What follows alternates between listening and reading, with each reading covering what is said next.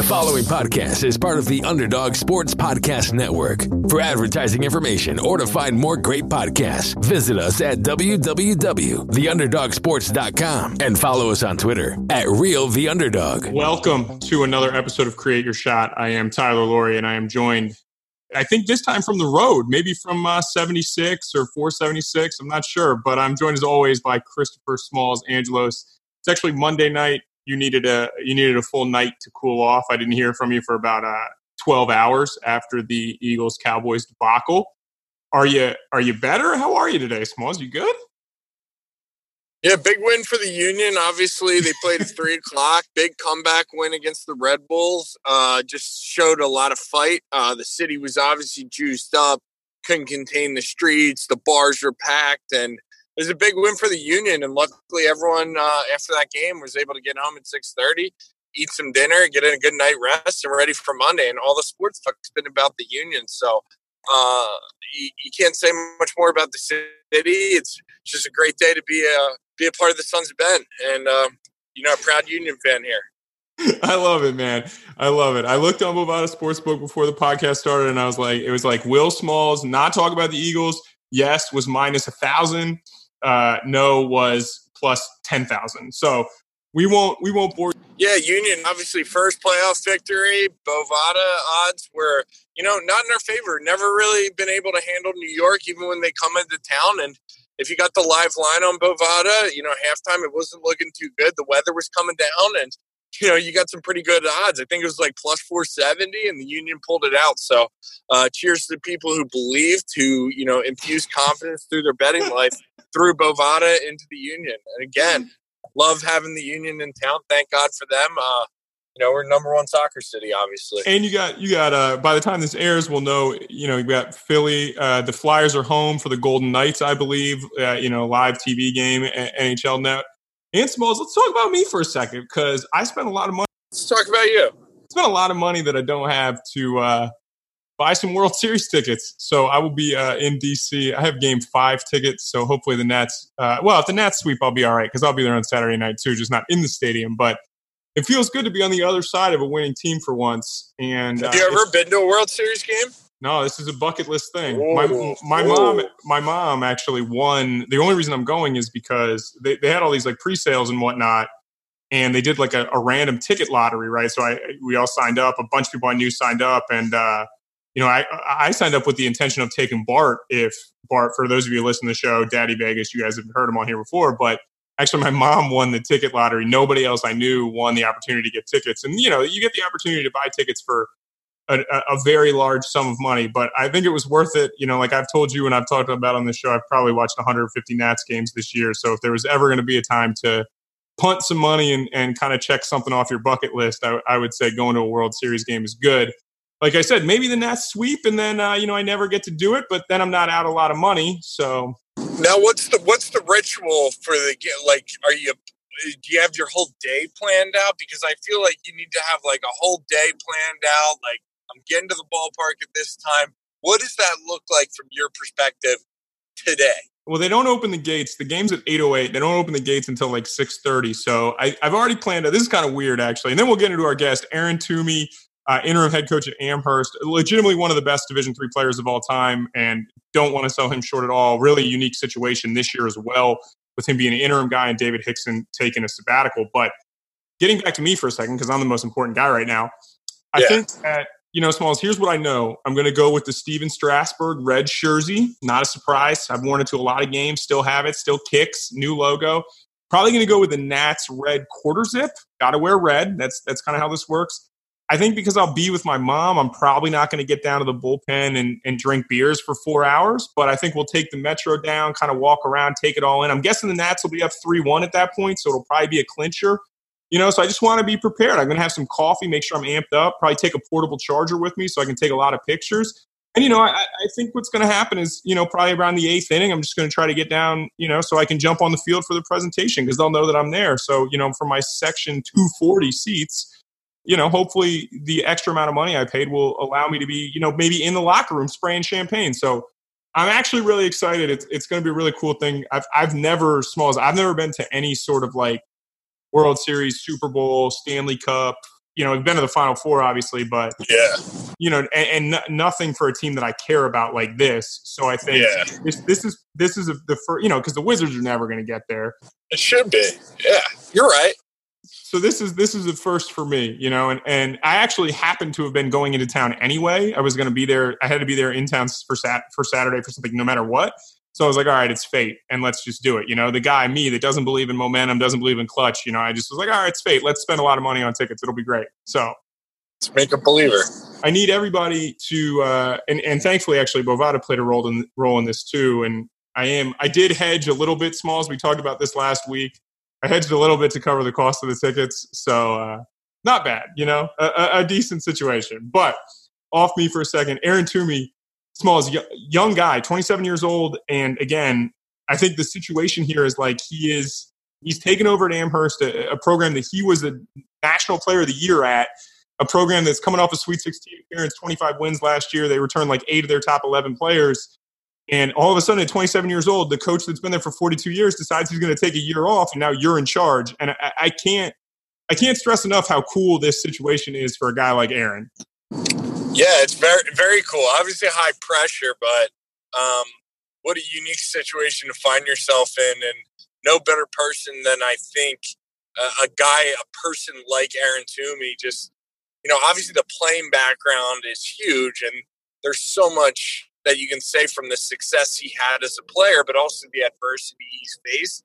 And to run a program that age, not just a program, an absolute elite juggernaut program uh, at the Division three level.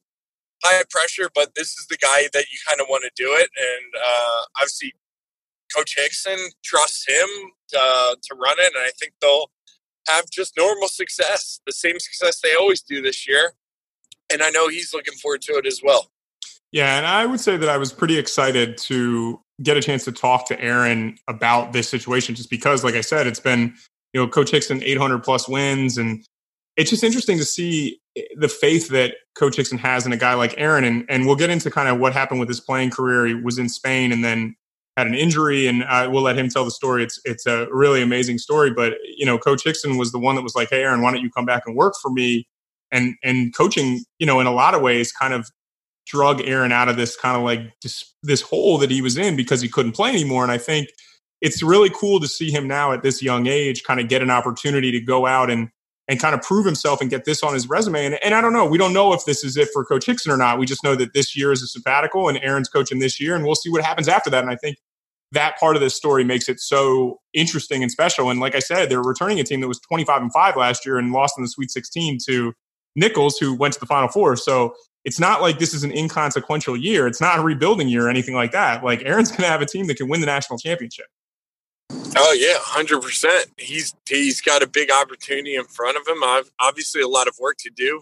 Uh, I think as coaches, we all know just because you were twenty five and five or you had a great year last year and you're returning guys, every year's a little different. You're approached with different challenges throughout the year, whether it's injury, it's off the court, or just situational playing time and things like that. And the ball bounces a certain way for you. It's how you really react and then adjust and build your team up. They're going to be in a playoff situation. They're going to be in a situation where they're going to be able to make an NCAA tournament run or a conference championship run. And it's how you're ready for that moment because there's going to be bumps in the road. First year head coach, uh, no doubt he's following the system and he's got a lot of support. But at the end of the day, you're the guy making the decisions. And as long as you can learn from those decisions early on, and uh, you know, have he'll have a lot of success at the end of the year. And uh, I think he has a lot of life experience to back up on that, and uh, much more than any kind of 27 year old head coach uh, out there currently. Yeah, absolutely. Uh, we'll get to the interview as always. We are create your, at Create Your Shot on Twitter, Create Your Shot Pod on Instagram, Create Your Shot on Facebook, and Create Your Shot at gmail.com. If you do like what you hear, please do subscribe, uh, rate us five stars, leave us a review so we can kind of get that ad money up, make help me pay for these World Series tickets. Uh, other than that, if you like what you hear, I mean, if you don't like what you hear, you still do the same thing, and then you never have to listen to us again. As always, we appreciate everyone who listens and enjoy this interview with Aaron Toomey, the interim head coach at Amherst College.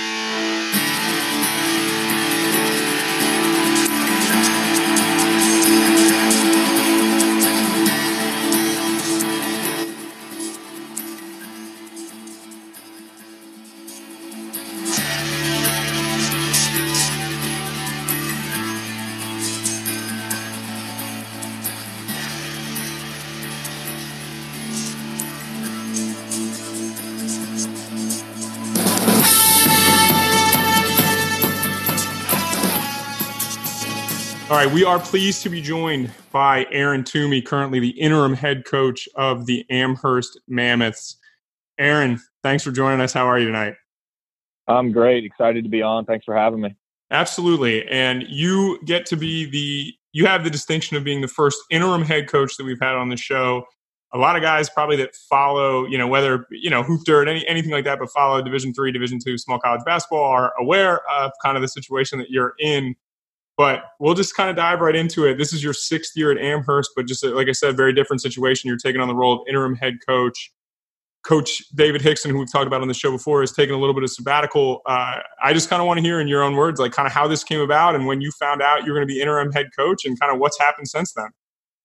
Yeah, it's uh, it's been a kind of a crazy journey the last couple months here, obviously with everything that happened. Um, you know, Coach Hixon obviously decided to take a sabbatical. It's kind of been twofold. Um, there's a lot of Amherst alums or guys that have coached with Coach Hixon that are now in the NBA doing doing great things, and um, he's always kind of wanted to have the opportunity to travel and whether it's training camps or games or practices, uh, go to all those things and see see what all of his guys, uh, guys that played for him and coached with him, uh, are doing at the NBA level. So this gives him a chance to do that. He's already been out to Cleveland. Uh, he's been to Boston um, to check out training camps. And I know he's he's planning on going down to Philly and maybe Sacramento and OKC too. So uh, he's got a lot on his plate um, in terms of traveling for all that stuff. But it's stuff he's always wanted to do and will be really cool. And then you know the second reason his dad his dad's 90. His mom passed away last year. Um, and his dad, you know, being 90, that's I mean, there's a lot to to do to help him. Um, and Coach was kind of kind of the only only person in his family that lives in the Northeast, and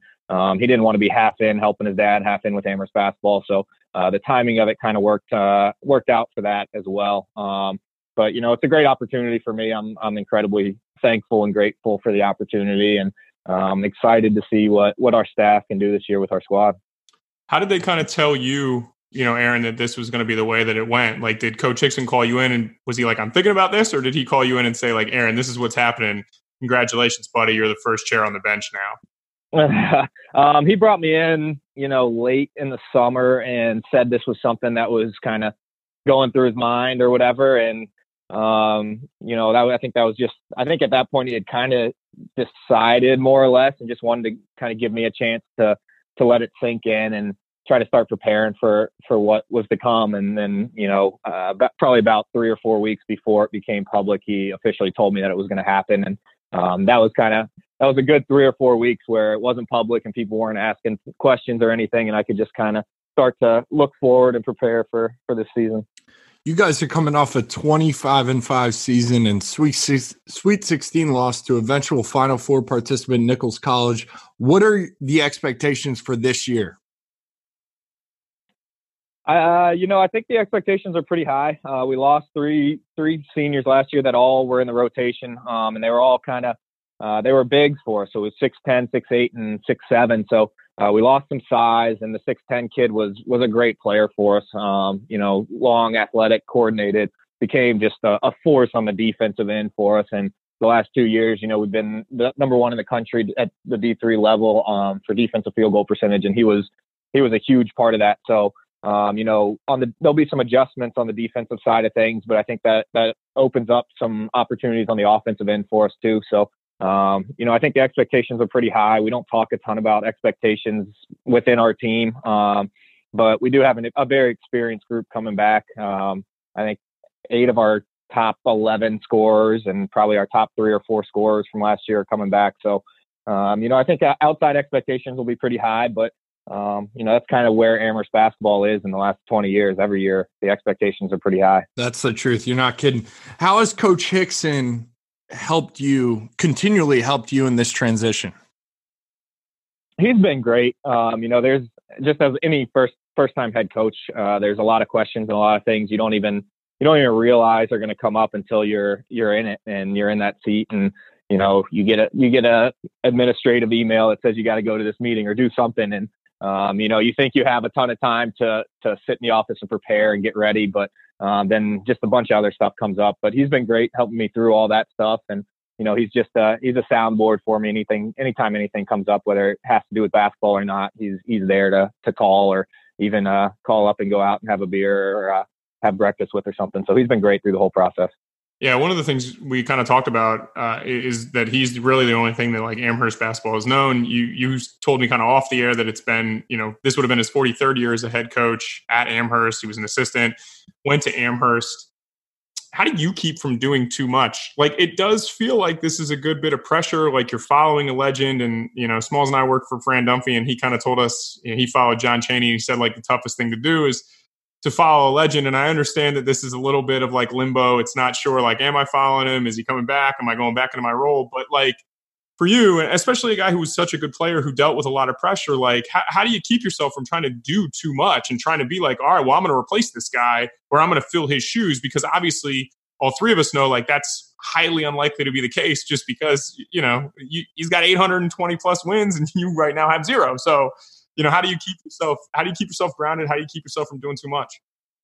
It's uh, it's very. I've learned that it's very hard not to try to do too much. Um, you know, as a first time coach, you wanna you wanna be incredibly over prepared, and you know, there's there's things that you know the last five years as a coach for me that have kind of come come to mind, and things that I wanted to try or do differently, and now I'm realizing you know you can't do a hundred different new things. Um, so it's uh, it's hard not to do too much, but at the same time, you know, just try to keep it simple as best as possible. I think, you know, unfortunately, um, for the NESCAC, we, we have to wait two over two more weeks uh, compared to everyone else. So that just adds more time where I'm sitting in the office trying to trying to not make myself do too much. Um, but it's hard. It's hard to not hard to sit here and not try to do more more than you should. Yeah, what you know, we we've talked about the short lead time in the NESCAC before, and it's a little bit frustrating. I'm sure very frustrating for you you know what what is on the list of things that are like in this short lead time that you guys have to kind of tighten up and get ready to go because you obviously have to hit the ground running right away i think what november 1st november 1st is when we officially start and yeah like you said there there is no time to waste um, you know thankfully our, our game this year is actually first game this year is actually later than usual it's on november 19th so um, you know we're going to have 14 or 15 full practices before the first game, which is more than usual, which will be good for me. And uh, but there's you know there's a lot to do. You know, um, defensively, obviously, is kind of where we've where we've been really good the last couple of years, and um, all that kind of stuff. You know, when guys are just playing pickup, they don't they don't do rotations, they don't guard ball screens the correct way, or any of that stuff. So there's a lot of cleaning up to do on that end. But you also got to find time for the offensive end and putting plays in. But uh, you know, it's the little things that I think are, are going to sneak up on me, whether it's, you know, zone offense, press breakers, situational stuff, all the little things that uh, might sneak up on me. But, uh, you know, there's no time to waste. Kind of got to hit the ground day one, start putting in plays and um, start, you know, going over ball screen coverages and all that kind of stuff. Are you are you organized right now for for practice? Do you have the first 15 practices laid out like the scripted plays in football? And then you know, someone punches you in the mouth and you're like, I got to change all this stuff up. What's going on with that? So I got through the first four practices playing in those. And then at that point, I was like, I mean, if I were to draw up the fifth practice right now, by the time November, by the time November 5th comes around, it's going to be something completely different. So um, I kind of stopped after four, and I imagine after the first one, you know, two, three, and four are going to change too. So uh, it's fine. I, I kind of expect that going in. I know I know we're we're laughing about it a little bit, but that can be typical of a young coach where hey, you want everything planned out and you could plan out the first 15 practices and you don't realize that stuff's going to change. Like you're going to see stuff in practice, guys might be out one practice and you've got to make adjustments on the fly. So it is good on you to realize hey, like I'm going to have to change stuff. We're going to have to work on different stuff as we go and as we learn the team here. I want to actually, yeah, no doubt. I want to take it back to your time as a player. I mean, you were the that dude, Amherst, all-time leading scorer, one national title, Final Four, 108 wins in four years, two-time National Player of the Year. I want to know what was your recruiting process like? Uh, you know, ended up going to Amherst. Obviously, what was that process like for you? Um, it was to be honest, pretty frustrating process. Um, you know, when I was in high school, I, I, looking back, I did not enjoy the recruiting process. Um, and that was partially, you know, just like every kid out there, you know, you work really hard to, to, you know, hone your skills and you think you're a division one level player and that's the goal of everybody. And, um, you know, I had some opportunities to play at that level, but they just weren't, they weren't the academic schools that, you know, me and certainly not my parents were hoping for me. Um, so those didn't work out. And then, you know, it got down to some low, low uh, academic D3s and a couple of Ivy, Ivies were still involved. But, um, you know, in the end, I didn't get quite the offer that I was looking for from the D1 level, which was, you know, frustrating and everything. But um, Amherst, I mean, the combination of the academics here at Amherst and the basketball um, is is really tough to beat. And looking back on it, uh, I have zero regrets. Like I, I couldn't be happier with how things worked out. And um, you know, still being here says a lot about Amherst as a place and as a obviously the program that Coach Hixon's built. So really happy with how it all worked out. Aaron, any thought? Obviously, you uh, people don't know this, but you're you're from North Carolina, and you know you played at a really small school. If I've done my research correctly, probably I, I would say I, I, probably saw you play at one point in when you were in high school, just way back when, and, and don't know it. But any thought? Did you have any thought to like prep school at the time? Because it's, I mean, we can look back on it now, and it's not been that long, but like you were very clearly a Division One player who ends up at Amherst, and like good for Coach Hixon, and you know Matt Goldsmith is probably really happy that you ended up at Amherst as well. But like did you have any thoughts to like, hey, like maybe I'll run this back for one more year and maybe get another year of like another summer of AAU or something and try to sign late? Did any of that ever come in for you? Because like I said, it's it's very clear looking back now that you were a Division One player. So I'm just wondering, like, did that cross your mind at all? Because that seems to happen so often now. Absolutely, and it's funny because you know, being from North Carolina, it's not like New England where we have the the all the prep schools up here, and um, I hardly knew anything about the opportunity to prep. Um, and I don't think my parents did. I don't think my high school coach really did. So, you know, the people that were were helping me through the process, um, no one really knew that that was a, a legitimate option. Um, and looking back, you know, I got hurt between my junior and senior year of high school um, during the summer and played. I think I played one AAU tournament and one camp, um, and it was coming off of a broken hand, broken right hand. Um, so it was, you know, shooting hand. And when I came back, it was just a disaster. So that was a tough look for me. And looking back, you know, the prep option would have been probably a good option for me um, to be able to play another summer of AAU and to play, you know, whether it's up here in New England or somewhere else at a, at a prep school to give me just some more looks. Um, you know, looking back, that probably would have been a pretty good option for me. But again, wouldn't change, wouldn't change a thing about, you know, how everything worked out. Yeah, you know, in your college career, Smalls mentioned all the accolades, and I'm sure for years and years and years, every time people say like, "Oh my gosh, you were great," like you shrug it off and you just say thank you because coaches just deflect a lot of blame. But you did play on, you know, like I said, 108 wins in four years, but you played on a national title team and you played on a, a team that went to the Final Four that year after. You know, now going into your first season as a head coach, what kind of lessons do you think you can take from those two teams, whether it be you know chemistry or what you saw early in the season in terms of workers or whatnot, but like this was only 2013 so it's only been six years. Like it's pretty recent for you. Like what kind of lessons are you taking away from those great teams that you played on to kind of teach your guys you know moving forward this year? You know because the like uh, we don't we don't need to sugarcoat it. You may not say this but like you guys were 25 and 5 last year and you know anything can happen after the sweet 16 so like going into this year might be a lot of parallels yeah, I think there's there's a lot of lessons to be learned, and especially from that national championship year, um, we had a really special team, and I think everyone going into that year thought that, you know, whether it was outsiders or, you know, our team um, within. But um, we lost two games we shouldn't have lost early on. And that was kind of an eye opener for us. And um, that changed our whole season. You know, after the second loss, it was basically back to back. I think there was one game in between that we won pretty handily, but um, two games within a week stretch that we lost. And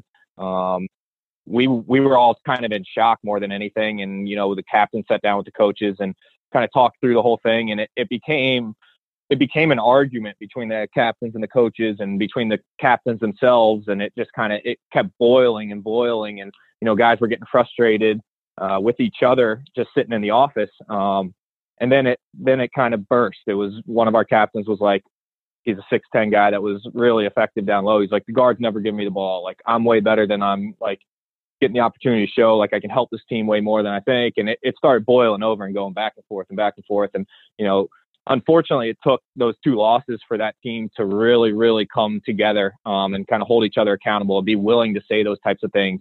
Um, and when the captains were done, we had a full team meeting and it was the same thing. Things started to boil over and boil over. And then eventually, you know, at the end of the meeting, everyone was like, that's exactly what we needed. Um, so hopefully going forward in this year, we don't need two early losses to get to that point. But those, you know, having gone through that fairly recently, I think gives me gives me some credibility with the guys to be like, look, I've been through this. I've I've done it recently, um, and we need to we either need to change this or do this differently or whatever it is. But I think those experiences will will drastically help um, kind of getting through some trouble this year if we have any.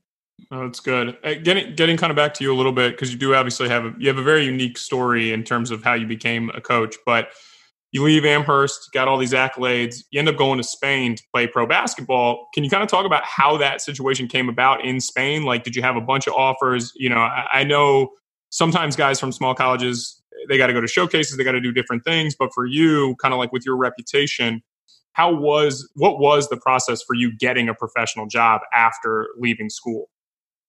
Um, it was it was a process. Uh, it was a long process, and you know, after after my career, I knew, you know, coming from a small D three school, it wouldn't be easy getting a job. But I also thought, you know, with the career I had and the numbers that I had to kind of back me up, I was like, all right, like I'll I'll be all right. I'll find somewhere where I can kind of land. But uh, I ended up going to a showcase. I signed with an agent who works with a ton of D3 guys and was really good, but he, he sent me over to a showcase in Spain. And, you know, I, I left that showcase thinking I was like, all right, I'm going to get a couple offers in the next two days. Um, and that showcase was in June. And I didn't have an offer until August like 15th.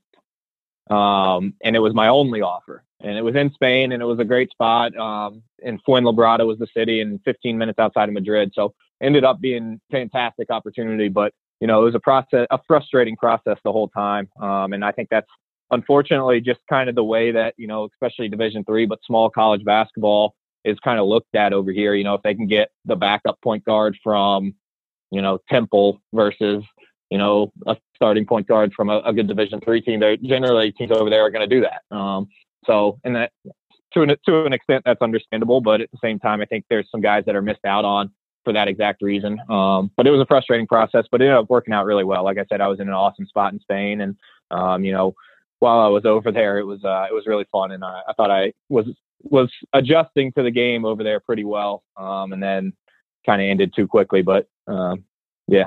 Let me let me ask you before we do get into your injury how, have you focused a lot on that as an assistant like helping guys out after college you know whether that be when you recruit them to start and then like take them through their careers has that been something you've been able to focus on a little bit like trying to help guys get more opportunities once they graduate because you kind of went through it yeah it is and i think it's it's a good thing to be able to talk about you know my experience with it and you know the fact that i know my agent but also got to know a couple other agents in the process and um, you know i think that helps just to have some contacts and you know, we have several guys that end up wanting to go play overseas, and um, I think it it helps, and I think it helps in the recruiting process when you can you can say you've had that experience, and um, I think just hearing hearing that as an 18 year old kid looking at, at colleges that you you might have the opportunity to continue playing afterwards, I think is always a, a plus for those kids.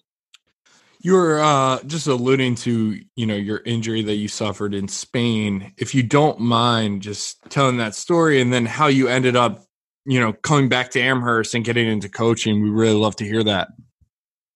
Yeah, so it was uh it was in November of the year I was over there. So I was over there. I went over in August. So it was about four months uh, of playing over there, and then you know it was kind of it was just a freak accident, man. It was uh it was in practice and was going for a loose ball with one of my own teammates, and um, you know he just as you do when you're going for loose balls, you don't have some people don't have full control of their limbs, and he was, you know, his arms were flailing, and I got I got hit with an elbow um, in the side of the head, and um, you know, just being being a guy that was, you know, fighting for for more opportunities over there, and a competitor that didn't want to come off the court, I was I wanted to jump right back into it, but thankfully they caught it. Uh, the the trainer there caught it, and you know, made me sit out and the the process from there gets a little crazy. Um, I was I was diagnosed uh, diagnosed with by the trainer with just a concussion, um, and he told me basically go home, rest, like get some sleep, all that kind of stuff. Um, so I went home. I lived with two other teammates, but they sent me home before practice even ended. So I went home, um, was by myself at home, and um, they came home later that night at I don't know what it was. They must have gone to dinner after practice or whatever. But um, I had been home apparently for for a couple hours. Um, I guess I'll I'll backtrack briefly. The last thing I remember in the whole process is walking into my apartment that night. Um, and then my roommate, when he got home, apparently I was not acting normal at all. So he he called our trainer, and trainer came over to our apartment and took a look at me and was like, "We need to get this kid to the hospital." So went to the hospital. um, emergency surgery. Not it wasn't only concussion; it was a shattered skull, blood clot on my brain. So had to go right in to do surgery. Um, woke up the next morning, and I'll preface it by saying I don't speak any Spanish, um, and didn't learn any in the four months, to be honest.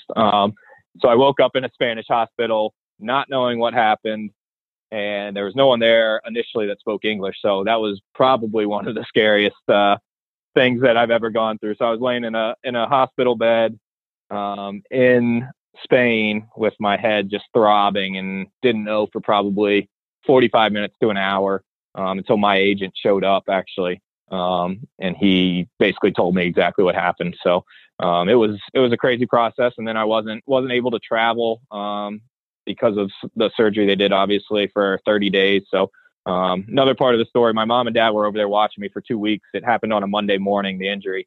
They flew home on Monday, so my mom landed in in New York and had a voicemail from my agent saying, you know, this just happened and she didn't leave the airport basically just went back got on a plane to spain and came back and she was she was great about it. I mean she's she's a saint. She spent 30 days with me in spain and um, you know that was at a point where you know every every bit of light every noise everything bothered me and i couldn't leave. I was in a dark hotel room couldn't listen to music couldn't watch tv couldn't do anything so she sat there and you know i slept most of the time and she couldn't leave me alone so she just kind of sat there too. So um, you know, a lot of a lot of credit for to her for helping me get through all of it. But um, I came home. I flew home just before Christmas, and you know, the second I got I got back on American soil, I had a I got a call from Coach Hixon, and you know, he was very generous about the whole thing. He knew how much I loved playing and how much I was going to miss it, and you know how sad I was with the whole thing. But um, you know, as soon as I got back, he he called me and he was like, "Look, like, take your time, no rush, but I want you to come join my staff." Um, and that was at a time when you know Matt Goldsmith and Kevin Hopkins, who you guys both talked to, they were on staff. But right before the season, Kevin Hopkins left to go um, to the G League uh, to work with Santa Cruz Warriors. So there was a spot open on staff. So the timing of it all just kind of worked out really well. Um, and you know, it was one of those things that I'm sitting at home with my parents, and I was like, I don't know if I can do anything at this point. Like I had headaches 24 hours a day for seven days a week for you know the first five or six months of the whole thing of the whole recovery. So I was sitting there, I was like, I don't think I can do this. I don't think I can be in a bright gym, like just standing there. None, like forget the bouncing balls and you know the crowds and all that kind of stuff. Um, and then I had a conversation with my dad a couple days later, and he was like, "Look, like you knew you wanted to get into coaching all along, and this is, I mean, this is an opportunity for you. Obviously, it sucks how everything worked out, but um, he kind of he made me realize that this was something that I had to do. Um, it was something that I had to take this opportunity and um, to come up here and you know, my second family was here. Uh, Coach Hixon, Goldie, the team, the guys that I was so close with the year before, they were they were all here and they were great in the process to help me kind of get through it all, get through all the troubles that I had and the struggles that I had. But um, you know, it was great. I, I owe certainly Coach Hixon everything. Obviously, he gave me my first shot at coaching and um, is now giving me a, my first shot at being a, a head coach too. No, that's that's awesome. I think you know you hear it in basketball circles all the time that you know it's beyond basketball. It's always you know a, a, second family, like you just mentioned. But it sounds like you had such a great support system between you know your father, your mother, and then you know Coach Hixon. Eh, sometimes when that happens to you, I know we talked to Mark Titus. It's a different situation, but you know you can be in a dark place for a while, and you need other people to kind of pick you up and take you out. And sounds like that's exactly what happened. How did you kind of, you know, grab the bull by the horns once you got to Amherst? Uh, you know, how did Coach Hixon kind of lead you into coaching? How did you learn? How did you grow in that first year?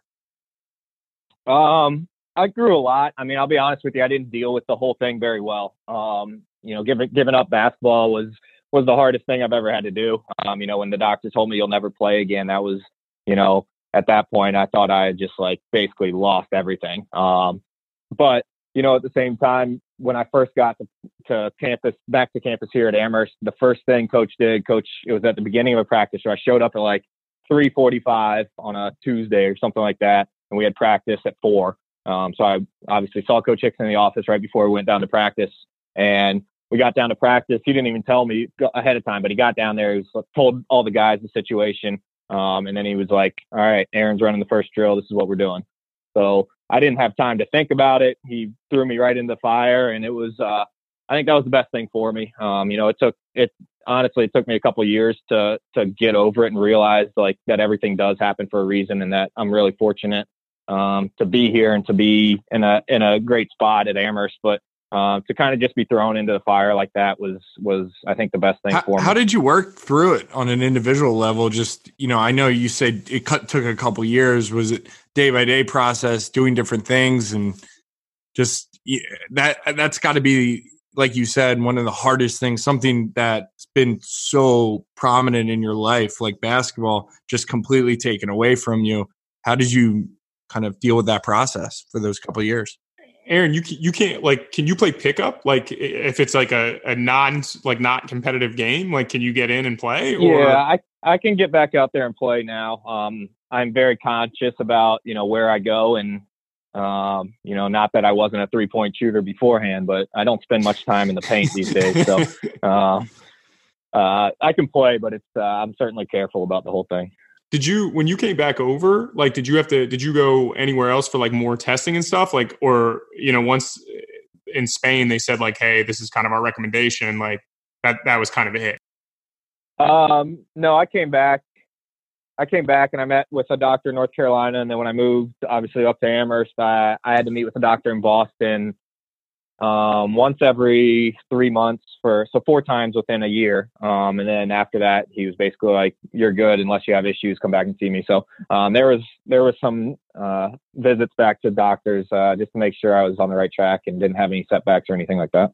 Yeah, it's just uh, I I'm sorry I kind of like stepped on Smalls' question because I am curious about it too. Like we like to talk a little bit more about self care on this show than I think people kind of get into sometimes because I think everyone just assumes coaches are super happy, but you know, now people are probably looking at it and they're like, oh man, like Aaron Toomey, like, of course he's a 27 year old head coach, but like in your mind, like you probably thought you were still going to be playing pro ball at 27. And I mean, h- how was it for you to be excited about coaching? Because I, I, mean, for like a guy like Smalls and I, like we're not, you know, we none of us were very good players. Smalls was a pretty good player in high school, but like for you, you know, I, I can't imagine like we would be really excited to come to work. And I'm not saying that you're not, and you haven't, and not that you haven't been, but like what was the process like for you to be like all right i'm i'm going to go at this every day and i'm going to get the competitive spirit that i need to get from coaching like what was that process like for you to be like really enjoying it and not being like damn i wish i was playing hard um and that i didn't get to that point where i you know obviously i was bought in with on the team and when i was in the gym it was you know business but um there there's i mean still to this day there's not a day that goes by that i don't think about the injury and think about the if I would still be playing or where I would be, all that kind of stuff. So, um, you know, it's still not not easy, but uh, I think there was there was a time probably two years ago, two and a half years ago, um, where it just kind of hit me. Uh, I forget where I was. I was at home, I think, just laying on the couch or laying in bed or whatever, and it just kind of hit me that, you know, things really do happen for a reason. And I know that's very cliche, and um, but when when something like this happens to you, and you know what you love most gets taken away, you you kind of you're forced to be a, a, true believer in that. And you know there's there's a higher power that's got a process for everybody here, and um, the the process and uh, the way it was supposed to be for me was unfortunately to get injured and to you know come back to Amherst and coach and uh, now it's led to the opportunity to have a year of being the interim coach. So, you know, who knows? Like if I was still playing over there, you know, my my next goal was to to get into coaching and be a head coach as soon as possible. I might not have gotten to be a head coach until I was in my 40s. So like there's you know everything does happen for a reason, and you know you don't always realize that right away. Um, it's really hard to realize that right away, but um, true believer in that now. Um, that everything does happen for a reason, and that I'm I'm just really lucky to to be where I am. Guys, we got to take a quick break. As always, a big thank you for listening to the show. We'd like to ask a small but very important favor of you. It'll only take a few minutes, and if you're one of the first people to do it, Podcast One will make it worth your time. We need you to complete a short survey because the information you give us can help make things better for the show and for you guys as listeners. Just go to podcastone.com slash survey and everything will be right there for you. That's podcastone.com slash survey. The first 250 people who complete the survey will get a $10 gift card to amazon.com and two grand prize winners will be selected at random to get a $100 gift card. How about that, guys? Free money, it's a win win. You guys know we love talking about free money on this show. Our shows are supported by advertisers, so filling this out will really help us cater to the needs of you as a listener. So please go to podcast one slash survey answer some questions along the way, and potentially make some money. Thank you guys for being dedicated listeners. And now, back to Aaron Toomey. What were some of the things that came easiest for you as an assistant? Like when you got there, you know, obviously young guy and you're working through some stuff, but you know, aside from just being an, I'm sure you were very good on the court as most people are, obviously with your kind of playing pedigree, but in terms of the rest of the stuff that comes with being an assistant, whether it be like recruiting, scouting, game planning, you know, administrative stuff, like what came easy for you and, and what did you have to work on to make sure that you were really good at? Yeah, I think scouting came pretty easy to me. Um, scouting was something, you know, that I was somewhat involved in when I was a player. I would love to talk to whether it was Goldie or K Hop or Coach Hixon you know, prior to games, I'd be like, this is how we should guard this, or this is, they're playing defense this way. I think this is going to work, all that kind of stuff. And would have the same conversations with them at halftime of a game, talking about adjustments and things that we should do differently. So, um, I like to think that, you know, I was thinking about those things well before I became a coach. And that, that made that transition really easy for me, you know, when I was doing scouts or, you know, during games to, to give some suggestions and, obviously wasn't wasn't my say and not all of them were were accepted or recognized but um, you know that kind of stuff just just the way the way I saw the game kind of came easily to me. I think the recruiting part was was a little difficult um, just in terms of you know I thought like I said earlier my recruiting process was a little frustrating and my goal was to try to to avoid all help kids avoid all the feelings that I had and the frustrations that I had and you know, I've certainly gotten better with it in time, but I think that was that was the hardest part for me at first. Obviously, you're in you know in the interim spot right now, but you have a bright future ahead of you. Young guy, 27 years old. How are you you know setting those career goals, and what ultimately are they after this year?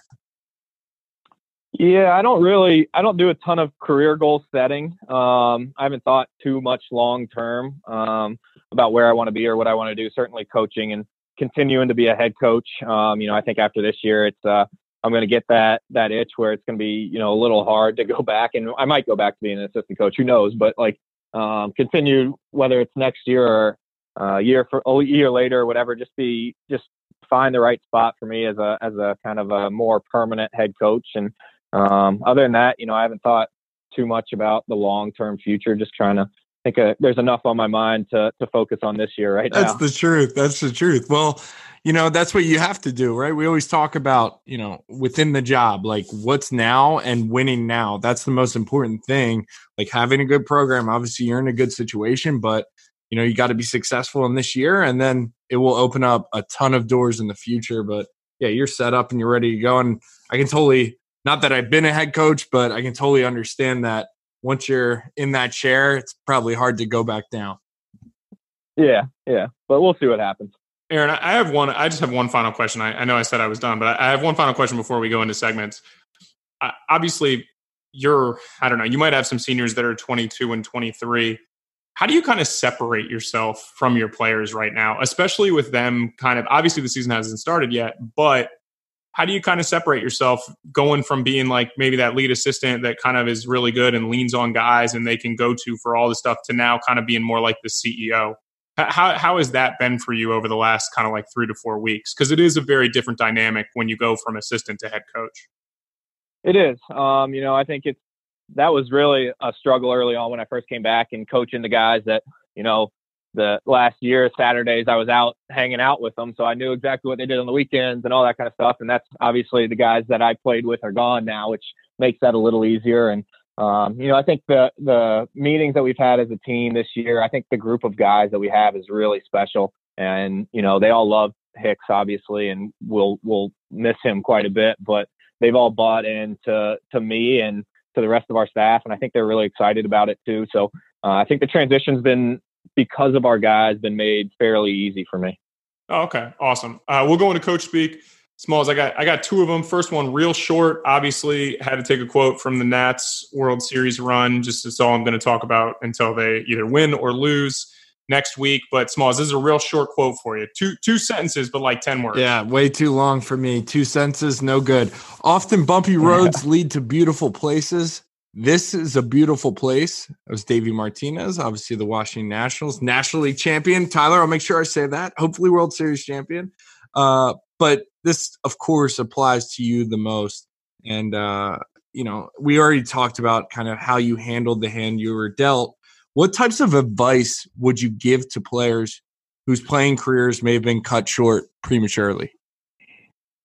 Yeah, I mean it's hard. I I certainly understand that. Um, I mean my advice, and it's way easier said than done. Um, looking back on it for me, but uh, just to try to take everything in stride.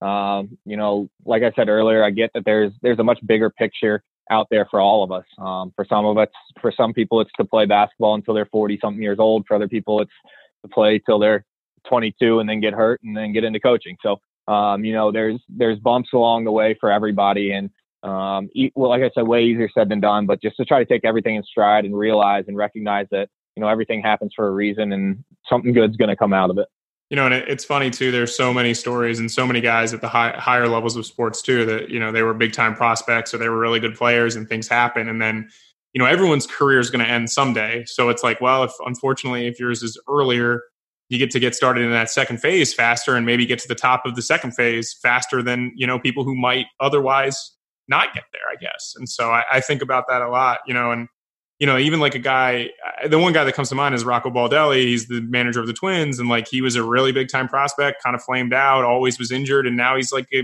manager of a major league team, and he's older than he's younger than some of his players, and like that stuff is it's very cool. You know that that kind of like second lease on life out of the sport that you know maybe you felt was very unfair to you. So I think you know, Aaron, I think that advice is really good, and I, I totally I'm. I mean, I think it's awesome how you've handled it, really, just in terms of talking to you about it, because I think it's it's so crazy. But yeah, I appreciate it. I know, no, I, I mean it's uh it's been an easy process, um, certainly, but uh, I think you know when I take time to look back at it, you know, like I said, there's there's bigger things to come, and you know now that now in the spot that I'm at, uh, you know, I'm just bigger believer in that now. Uh, last one. This is from Will Muschamp, and obviously he's become a very he's become one of our favorites on Create Your Shot. He's just a quote machine. Uh, this is from them losing to Florida. He was not happy with the officials. Said, I don't want to take anything away from Florida. They won the game. Nothing I'm going to say is going to change anything. We all saw what happens. The calls are in the conference office's hands. How are you going to do with the officials, Aaron? You yeah. What's the demeanor? yeah, chair chair one. I'm curious. Has Coach Hixon given you any advice? How were you as a player with officials? What do you think? This is going to be the first time an official's even going to listen to you without pointing you back to your seat. you know what, what? Let's hear it.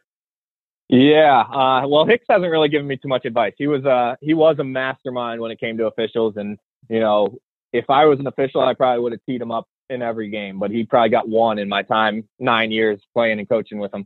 Um, so he's I don't know, he had a way with officials and way of saying things that you know he didn't get in any trouble with those guys. Um, as a player, I was very very vocal, and I probably shouldn't have been, and wasn't vocal in a in a great way probably, but um, my goal, and this is probably a lofty goal um, at this point, but is to not worry too much and not speak too much to the officials. Um, you know, my, for my time as an assistant coach, being a ref at some of these elite camps and all the camps that I've worked, uh, I realize it's not not an easy job. So um, try to take it fairly easy on them and stay focused on on our team and uh, what we need to do. But like I said, uh, probably a pretty lofty goal. Did you get star calls at Division three level? Uh, I didn't feel like that. That's why I was pretty vocal with the refs. I was not happy with most of the calls that um, I didn't get, um, but you know, it worked out. All right, awesome. I, I'm excited to watch it. I just, I, you know, I want there to be like a tweet that Aaron Toomey just gets thrown out of a game, just completely loses his mind. I think that would be awesome. It'd be good for the brand that'll come back to this. Yeah. Is one of your assistants like? Do you have you already designated who your holdback guy is going to be? Because like obviously you need one of your assistants to be that guy for you when you do, because you're going to get mad. Like you're competitive. I mean, everybody does, but who you, you, you told one of your assistants like, all right, you got to grab me if I ever you know go go off.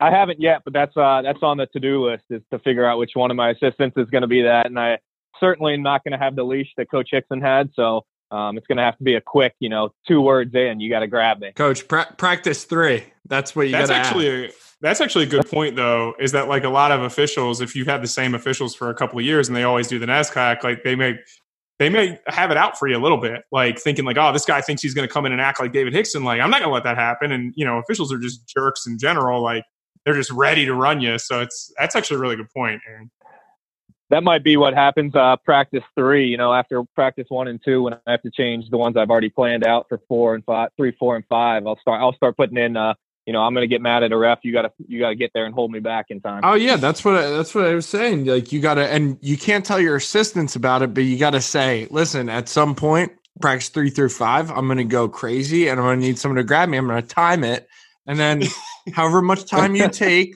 that's how many suicides you're going to run. In 30 seconds, you got to hit one suicide. If it takes you a minute, two suicides. And that's the way you do it. No, I'm just giving you pro tips. But here's another pro tip you're going to give me a little city review action, Amherst, Massachusetts. I'm pumped about it. Amherst, everyone talks about big academic. I'm looking at the restaurant scene, maybe, maybe a little nightlife and an activity. Give me three restaurants, two night spots or bars, and one activity. And this is actually the second time Amherst has been a city review. Dwayne Killings, Marquette assistant, born and raised in Amherst, went to UMass. He also did it. And then Pete Lappas shouted out some Amherst stuff too, because he was there when his dad was the head coach at UMass. So this is, we're getting familiar with UMass. Aaron. Love it. Yeah. Yeah. We're going to have some good things here. I think, uh, you know, you talked about small school, small area. I think, you know, you throw UMass in there with 40, almost 40,000 kids. It becomes a pretty big uh, college city town. So it's a, it's a happening place for sure. Um, you know, the three restaurants, I'll start there. Um, I'll start with Antonio's Pizza. Yeah. You might, might have heard that from another guy. I've, but, I've eaten there. um, it's hard not to mention that. It's hard not to mention that one. And, um, you know, just don't go at like one o'clock on a Thursday through Saturday a.m. Um, or else you'll be in line for about an hour and a half. Any other time's a great time I- to go. It's so everyone loves that. And listen, I went to UMass basketball. Obviously, Pete Laps, my boy, we went to UMass basketball camp. He's like, You got to come to Antonio's. We're like 11, 12 years old. Going in there, I eat it. It's okay. It's okay. I don't, I don't know. Is it just because it's like there are this, mixed reviews. It is the spot though. Like everyone's there. It is. Like it's rolling. Yeah. Yeah. It's right in the middle. It's like right in the middle of all the bars, and it's just, I mean, it's the place. At, you know, 1 a.m. every night. You're gonna you're gonna want some pizza, so uh, that's the place to go. Uh, second one, I'll go Johnny's Tavern, a little more more upscale, um, but it's a great place to go. We used to go after games all the time, and um, you know, when your parents are up here watching games, that's that's the place you want to go because you're not going to go there generally as a college student um, without you know the parents footing the bill. So. Uh, but Johnny's Tavern's a great restaurant. Um, last one, uh, I'll get out just slightly outside of Amherst. Here is Joe's Cafe, about ten minute drive away, but um, it's uh, it's just a local Italian joint that is just fantastic. Um, and you go there. I think they got a deal every night, so you go there on Wednesdays. I think is uh, spaghetti and meatball, and uh, for like five bucks or something like that. So uh, pick and choose the right days to go, and it's uh, it's a cheap, great meal. Now, all coaches love Italian food. They're, you know, everyone's got an Italian restaurant or two on the city review, but you got to give us your go to entree item at an Italian restaurant. What are you getting? Yeah, I mean at Joe's, it's generally what's on special. Um, especially since I've been, you know, an assistant coach that hasn't been making a ton in the past. But you know, when when I when I have my choice, it's the chicken parm, and it's uh it's There incredible. you go. I love it. Chicky, chicky, parm, parm. Love it. Uh, the night the night spots. Um, I'll preface it by saying my my night spots have changed drastically since my time as a student.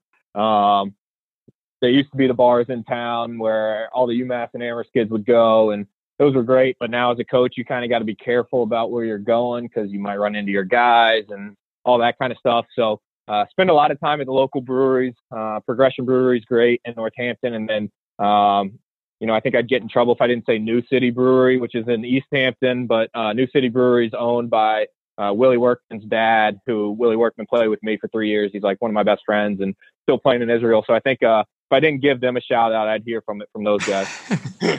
that's smart. That's really that's smart of you to do. You know, you may have just bought yourself another beer, so good work by you. That's that was my goal with the whole the whole thing there. All right, you owe coach two beers. Just say create your shot at the door. You know what I mean? love it, love it. Um, one activity. The activity was a little tougher for me to to think about. Um, this time of year, I went with this time of year for my my activity just because it's beautiful here right now. You know, it's not too cold yet. The leaves have changed. It's you know we're in the Pioneer Valley, so everywhere you look, there's mountains and there's great views. Um, so anything outside, you know, there's great places to go on hikes.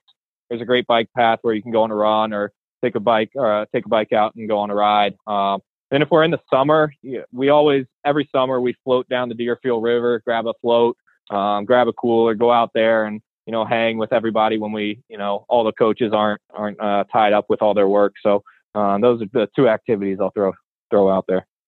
Pretty good, pretty good, Smalls. That's I mean, all we ever heard of was Zoom Zoomass, so we'll do it as an adult this time. all right, uh, ten touches, thirty second rapid fire question and answer. I have the first five. Uh, who's the funniest teammate you've ever had? Funniest teammate, I'll go with uh, my classmate Logan Buckner. He was in the uh, the improv group here at Amherst and was just, I mean, everything he said was laugh out loud funny. Improv. That's pretty good. Amherst Improv Group. I like it. What's he Oh, doing yeah. now? Tell Oh, me yeah. he's still doing improv yeah, now. tell me he's he is he is not. Uh, there's a couple people from the improv group that are still doing improv. He is not one of them. uh, man, what's your worst travel experience uh, in basketball? Um, it's probably our bus trip from Hamilton to Middlebury a few years back. It was, you know, the end of January. We were in a nor'easter where we had, you know, during our game at Hamilton, I think we had probably a foot of snow um, accumulate on the ground, and then we had a game at Middlebury the next day at 2 p.m. Um, so there was no choice but to drive. The it was like three and a half hour drive and we were slipping and sliding and everyone was like all right this is probably the end end of us like we're just somehow gonna slide off this road and uh, be done. But uh, somehow we got there. It probably took us five and a half hours rather than three or three and a half but uh, got there at probably 2 15 2.30 in the morning got up went went and played the next day. So it was a terrible trip but uh, we made it. Did you guys win? honestly i don't remember. I think so but i don't remember. Probably, probably did, probably did win. Probably did win. If you don't remember, I, I, yeah. you some- remember the losses yeah, that'd be my guess. I mean, you only lost like 13 times, right? So there's not that many to remember. yeah uh, odds are that we won Uh, what TV show you binge watching if you have time? Uh, I'm not right now. I'd love any suggestions though. Um, I feel like I'm going to need something after after practices. Go home and watch an episode of something. Um, so if there's any suggestions, oh man, I, Love I to got a hear 'em. million. What do you got, Smalls? What are you binging? mean, it's give, really- give me your top top two. Oh Top two. man, it depends. Are you into? What are you into? Documentaries? Or are you into like shows? More shows. okay. Well, Ozark. I mean, that came out a while ago, but I I really like Ozark. I've always been a fan of that. Um, so I would go. I would go Ozark. I would start with that. Uh, I don't like being put on the spot when people ask me questions like this. So Tyler, give him another. Amazon, Amazon Prime, uh, The Boys. It's a show, kind Oh, of a superhero. Good. It's a new. It's like a new take on a superhero show where like the superheroes are they're like good guys, but also kind of like a corporation. It's it's uh You'll love it's it. interesting. It's a good. That's a good one. It's a quick. It's a quick watch. There you go. There's two right I there. love it. Look at us. Fantastic. What would you be doing if you weren't working in sports? Uh, trying to find a way to get in the sports world. Uh, I mean, my, my life since I was, you know, two years old, I had an older brother that was all sports too. And uh, my life always revolved around a ball or some sort of sport. And uh, I'd be, I'd be trying to do my best to find a way into the sports world. Actually, uh, let me let me amend this question for a second. Aaron, you like you said, you've you've coached, you've played. How many paychecks have you drawn from something that wasn't like pro basketball coaching, working a basketball camp? Like, have you had any other jobs in your life that were not like? Oh, And I don't mean like I don't mean like you mowed the lawn for your neighbors and they gave you twenty bucks. I mean like, have you ever drawn a paycheck from something that wasn't basketball took related? taxes out of your check. Correct. Um, I had an internship at a, a kind of a financial firm between my junior and senior year of uh, college. Uh, so that would that would be my only experience, and that was kind of what told me and verified that I was not meant for Sounds like anything outside it. of sports. Yeah, it was, it was a great good. experience. Great experience. Wish I could go back. All right, who's the best player you've ever played against? Mm. Um, you know, I played in high school. I played against Chris Paul. Was one of was like best friends with our JV coach, so he came to a couple pickups. Played against him, so I would say him. But in terms of like playing against, you know, Duncan Robinson was pretty good, but Yeah. I certainly can't give this honor to Williams player. Um, so I'll go with Joey Flannery from Babson. oh, that's awesome. The rivalry runs deep. I like it. You really should have just said myself if I was in my own head. That was my worst enemy. Yeah. And that's like, you know, propping yourself up. But I like it. I like it. Shots fired at Williamson. We'll make sure we get it on Twitter. If you could change one thing about college basketball, what would it be? Mm, I'm going to throw two things out there. I know you asked for one, but I would add a four point line, and I'm a little biased on that uh, because that's all I do now when I go play pickup is shoot from as far away from anybody else as possible. Um, and then the the other thing I would add is I would add the coach's challenge, and that becomes a little uh, tough at the D3 level without instant replay right there. But I'd love to see some coaches at the D1 level just just throw a flag right onto the floor and just be like, "Stop play, go look at that." Coach, I love I love that you and Tyler can agree. I love those. Those are new. I don't think they've been suggested yet. And we asked this question to everybody, right, Tyler? Yeah, I we had a uh, we played a game at Rhode Island back. I was this I was still in college. I think I was a junior. And Smalls, I think you were at this game. Yeah. Like we played a game at Rhode Island. Who's the lefty who dunked all over us? With oh Kaheem no Ulmer I don't, I don't remember but no Delroy James Delroy, Delroy James, James. Oh. but but Aaron so something happened like the ball went off somebody or whatever and Coach Dumpf like he called the ref over and he was like you know can you take a look at that can you go to the monitor and the guy said, like, all right, if I go to the monitor, but you're wrong, like you lose the timeout. And he said something along the lines of like, he was like, what is this, like a fucking coach's challenge or something? Like I'll bleep that out in, in post. But yeah. it was the only time I'd ever heard something like that because they don't do that anymore. Guys will take timeouts now to try to get guys to go to the monitor, I think.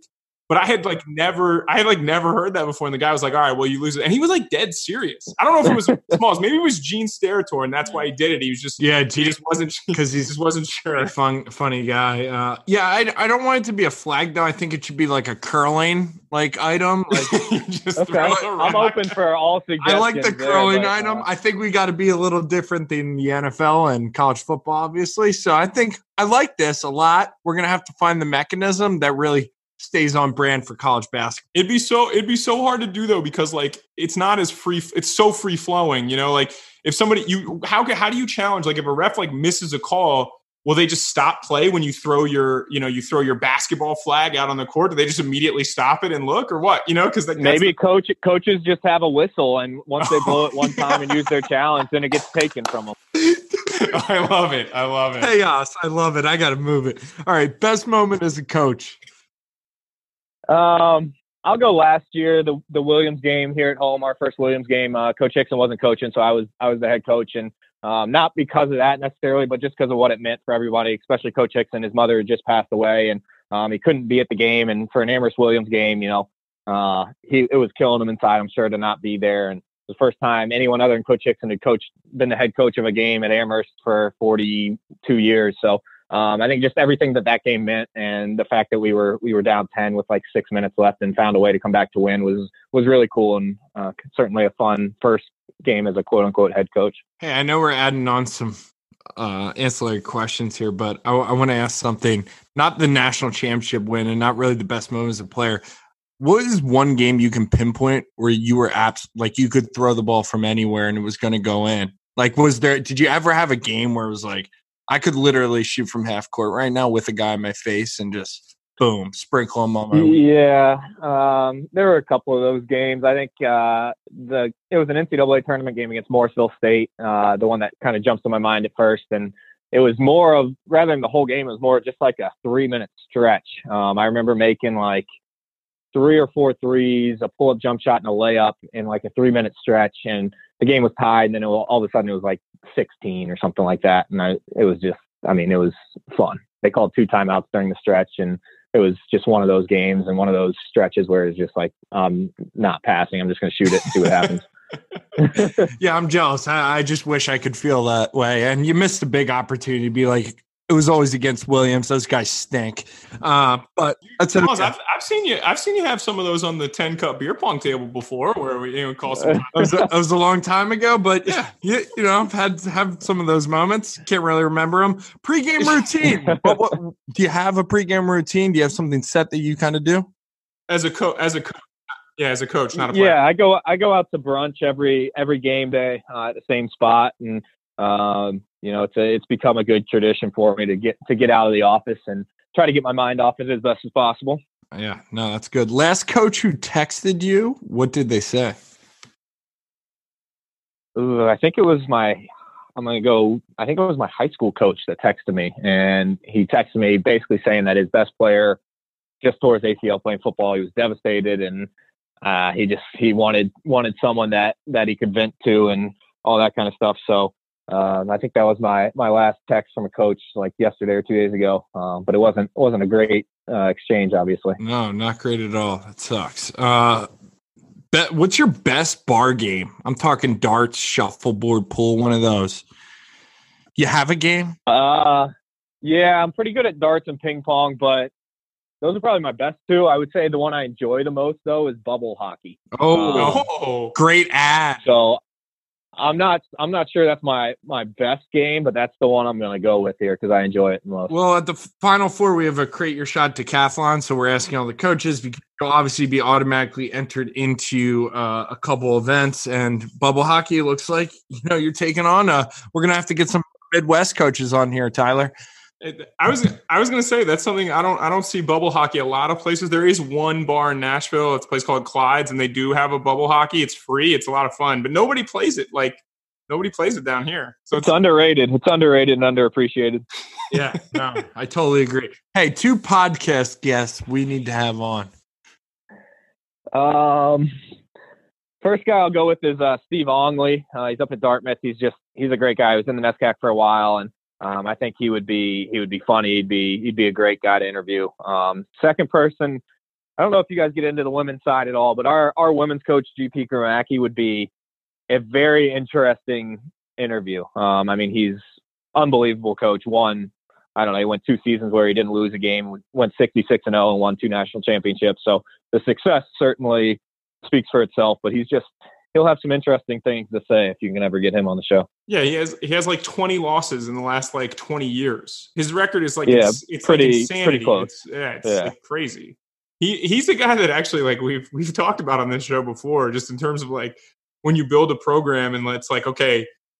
What, what's next? You know, like what do you do, or do you just sit there and just dominate Division three basketball? keep doing it. Yeah. yeah i mean it's it's amazing he's he's basically you know he's Geno Auriemma but just on a, like a little bit of smaller scale and people don't know it but like it's amazing when you look at his results they're i mean they're out just outrageous but Yeah, uh, I it's a- mean, he he loses, he wins every game by 40, and he'll come in and be mad the next day, and it's like, right. it. those people those guys are just different those guys are just different aaron you know like you can't some people they just Must be nice. Must be yeah. nice. yeah, it's the Nick Saban thing, you know, or Dabo Swinney. Your kicker misses a field goal, you're up 40, and you're still screaming at him on the sidelines, and it's like can't ever just enjoy it, you know. All right, yeah, no, never. Parting shot. Same two questions to every guest. I got the first one. Aaron, what's the best advice you've ever been given? Um, I think it's from my dad. Um, he he told me he told me a lot, and he continues to tell me this, uh, especially now that I'm you know got a lot of things on my mind. But like he always says, don't worry about the things. Don't worry or spend time on the things that you have no control over. Um, and I think that's that's just a great way to kind of look at life. Is you know you can waste time on anything, but um, if you can't do anything about it, don't worry too much about it. That is good advice. Face to face with your 24 year old self. What are you telling that person? We got to amend that, Smalls. He's only 27. That's three years ago. Yeah, we got to go. I- we gotta go a little further. Should we go younger? All right. What, What are you telling yourself on your 21st birthday? oh yeah, let's do it. Oh God. Um, I'm gonna go uh, kind of an obscure route here. I'm gonna. I would tell myself to buy a lot of Bitcoin. Yeah, God, Smart. yeah. Who who told us uh, the stock thing? Uh, that was Mohamed Massaquoi. Right? Mohamed Massaquoi, yeah, and Dwayne Lee and Dwayne Lee had to like invest in Apple. But the Bit- Bitcoin, what is it? That had been tw- six years ago, 2013. It would have been right around like a hundred dollars. Oh yeah, Golden. yeah. Just buy. Just put all your money on it, and then I mean, who knows? I probably I'd probably be on some island right now. This is the stuff you get when you have high academic coaches on those smalls. Like he's talking They're Bitcoin, like they thinking love stock it. market. They're like, what's Amron doing today? you got to tell yourself to buy the Bitcoin, and then you got to tell yourself to sell the Bitcoin in the summer of 2017 when it got to like nineteen and a half thousand dollars. Because now it's like I think it's like Yeah, right around I five k right Yeah. now. But Yeah, it's it's come back, but like yeah, if I knew if I knew when to buy in and when to get out, that would have been uh that would have been nice. That'd be great advice. that, that, that- that's that's when I'll t- I'll just I'll never forgive myself for not letting myself get talked out of it. My now wife and my brother were like, ah, it's definitely not sustainable, and I was ready to put like four grand in it. And, you know, sometimes I type it into the phone, and I'm like, how much would this be worth today if I had the amount of Bitcoin that I wanted? I don't think you want to do that. I think that's just a bad thing to do. It'll put you in a bad mood. It's, yeah, it just it just will. But anyway, that's a that's a good spot to wrap as we're far off basketball. He is at Coach A two, the number two me on Twitter. Give him a follow. And Aaron, we appreciate you joining us. Obviously, this is a very unique season for you guys. High expectations are high, and uh, we're really excited to follow you because I think this is going to be a lot of fun. But uh, thanks for coming on and chopping it up with us. I know uh, this has been a long time coming, so we appreciate it. Yeah, thanks for having me, guys. That was a blast. All right, we'll talk soon, man.